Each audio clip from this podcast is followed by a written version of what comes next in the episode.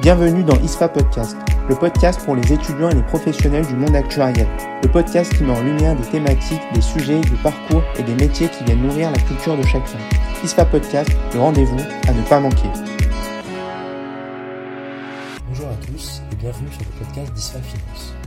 Voici le deuxième épisode de la série sur la blockchain avec Aurore Shields de la Banque de France pour nous parler de la régulation des cryptoactifs. Bonjour Aurore Shields, euh, merci d'avoir accepté notre invitation. Je vous laisse vous présenter pour commencer.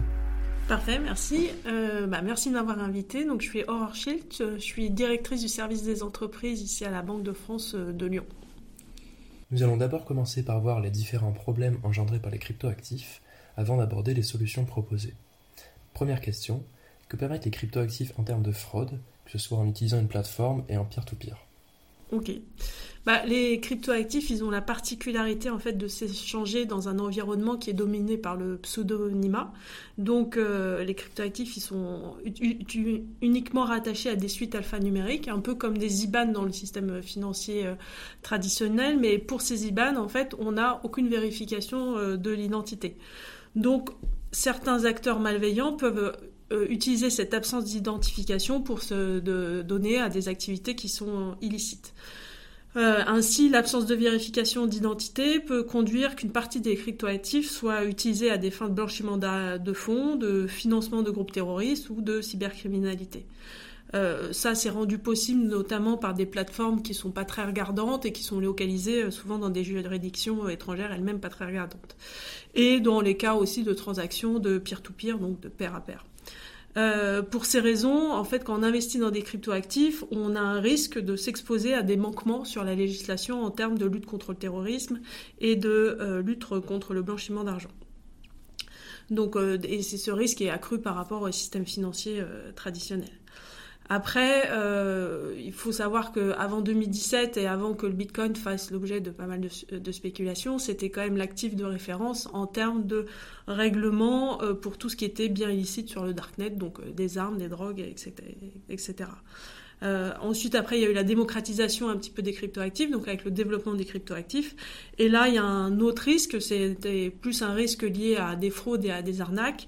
Et donc là, on a eu le cas récemment de, de, la, de la faillite de la plateforme F2, FTX, où en fait, euh, c'est un cas d'école de détournement de fonds où euh, l'actif, l'argent des, clients a été utilisé pour des activités en compte propre de, la plateforme. Et dans ce cadre-là, euh, bah, les, clients ont tout perdu avec euh, la faillite. Après, euh, c'est dû aussi dans le mode de conservation des, cryptoactifs. Ces cryptoactifs, ils sont basés sur une clé privée. Et cette clé privée, bah, celui qui détient la clé, privée bah, détient l'argent, détient les fonds. Et souvent, cette clé privée, elle est laissée à un intermédiaire qui peut aussi en abuser et récupérer tous les fonds. Donc voilà, il y a différentes arnaques et fraudes qui sont plus ou moins communs et qui, existent dans ce monde qui est finalement assez peu réglementé. Pensez-vous qu'il y a un problème de valorisation des cryptoactifs? Et le fait qu'ils soient décentralisés permet-il des manipulations de marché? Alors oui, bah alors des cryptoactifs déjà pour nous, ce qui est important de noter, c'est que c'est pas euh, c'est pas des monnaies, c'est-à-dire que ça n'a pas la valeur d'une monnaie, ça n'a pas les fonctions euh, fondamentales des, monnaies. Donc les trois fonctions de la monnaie, c'est de pouvoir euh, être un, un, intermédiaire pour les échanges, donc de payer, c'est aussi une unité de compte, donc d'être capacité de compter et d'être d'une réserve de valeur donc de stocker euh, cette valeur. Or, euh, les, cryptoactifs, elles ont une forte, euh, ils ont une forte volatilité de leur cours et de, de, leur valeur. Après, il y a deux catégories bien distinctes des, cryptoactifs. Il y a les cryptoactifs non adossés, donc ça, c'est les cryptoactifs traditionnels, les précurseurs de marché. Et puis, il y a eu les stablecoins qui sont, eux, adossés à des, des, réserves de valeur très souvent. Les, cryptoactifs non adossés, en fait, leur valeur est définie uniquement par leur cas d'usage et notamment par euh, les échanges, donc la loi euh, d'offres et, de demande. Au départ, ces cryptoactifs, ils avaient une très faible corrélation avec euh, les autres actifs de marché, donc il y avait un intérêt, c'était de diversifier ces investissements, et donc ça avait cet avantage-là. Depuis la mi-2021, en gros, on observe que la corrélation est de plus en plus forte entre cryptoactifs et les autres valeurs euh, financière, donc il n'y a plus trop cet intérêt de diversification. Euh, voilà. Après, il y a du coup le risque de, euh, de confiance, de perte de confiance dans, ces actifs. Et notamment, il y a eu différents événements qui sont intervenus récemment qui a fait perdre la confiance dans, dans cet écosystème et du coup qui a créé des, des fautes variations euh, de la valorisation des, des, cryptos. Euh, là, on peut noter bah, l'effondrement du stablecoin algorithmique Terra, le gel des retraits de fonds sur la plateforme Celsius et puis l'effondrement de, de FTX. weeks. Après, pour les stablecoins, donc les stablecoins, eux, ils sont adossés à, souvent à une réserve de valeur. Donc ça peut être, par exemple, pour Tether, euh, un adossement au, dollar. Et là, il y a plus une question de la confiance sur euh, cette réserve de valeur et comment elle est constituée. Euh, typiquement, sur Tether, la CFTC, donc qui est le gendarme de la bourse américain, a mis une amende de 41 millions à, à, à Tether parce que considérait qu'il y a eu des fausses déclarations et un défaut d'audit sur la réserve de valeur et donc ce qui a entraîné aussi une perte de confiance. Après, sur les manipulations de marché, bah, elles sont, euh, oui, elles sont fortement possibles, notamment parce qu'il y a des très gros acteurs. En fait, bon, on dit que c'est décentralisé, mais dans les faits, le Bitcoin, 80% du Bitcoin, il est détenu par 2% euh, d'investisseurs. Et du coup, c'est un peu des investisseurs baleines qui, euh, bah, rien qu'avec leur action d'achat ou de vente, bah, peuvent énormément agir sur le cours de, ces valeurs. Donc, c'est un risque vraiment à prendre en compte. D'accord. Et donc, euh, qu'est-ce que cela engendre-t-il? Bah, ça engendre euh, différents risques et puis du coup ça, valide un peu pour nous euh, qui sommes un peu les autorités régulatrices de tous nos messages de, prudence vis-à-vis de ces cryptoactifs. Donc les, risques, il y en a plusieurs. C'est le risque de perte d'investissement. Donc là, on l'a vu avec la, plateforme FTX où il y a encore BlockFi, des Celsius Voyager. Il y a les risques de manipulation de marché, donc avec ces investisseurs baleines. Il y a des risques de piratage informatique, donc c'est des cibles, cibles des, hackers avec tout et au niveau numérique. Donc en fait, si on nous vole notre clé privée, bah, on, on n'a plus rien.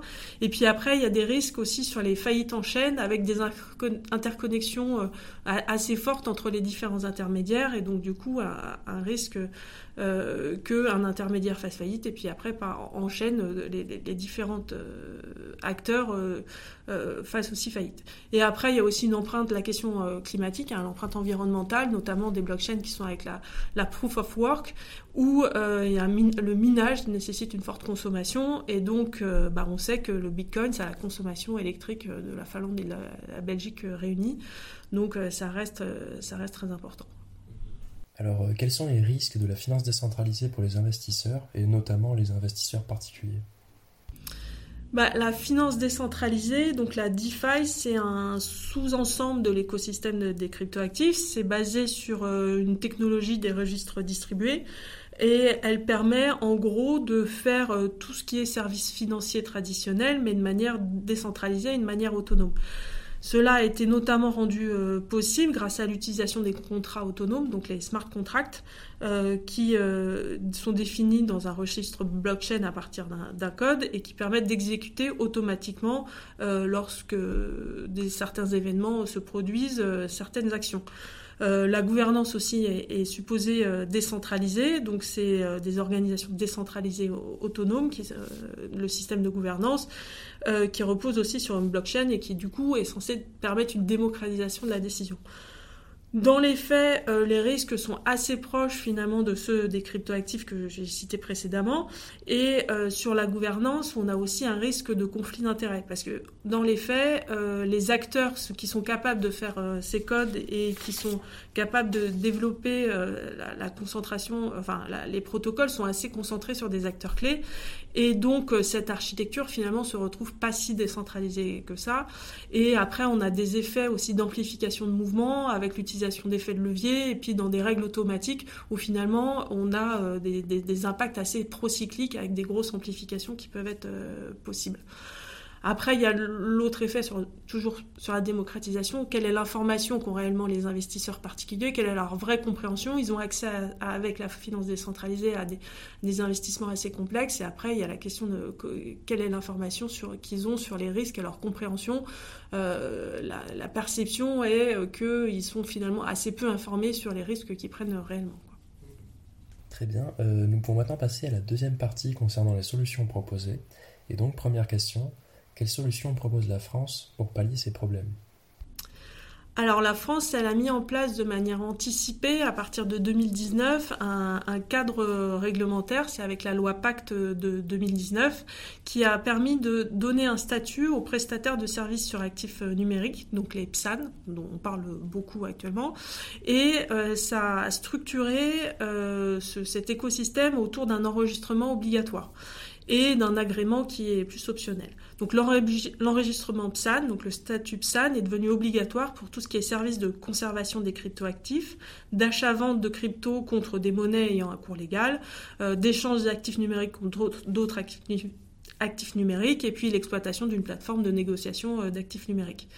Donc, dans ce cadre de cet enregistrement, euh, l'AMF, l'autorité des marchés financiers, et la CPR, l'autorité de contrôle prudentiel et de résolution qui dépend de la Banque de France, vérifient l'honorabilité et la compétence des dirigeants et bénéficiaires.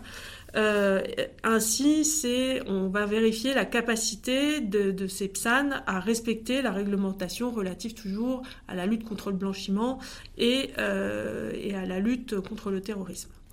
Euh, on dénombre aujourd'hui euh, une petite soixantaine d'enregistrements PSAN, 56 précisément, et il y en a deux qui ont été radiés en 2022.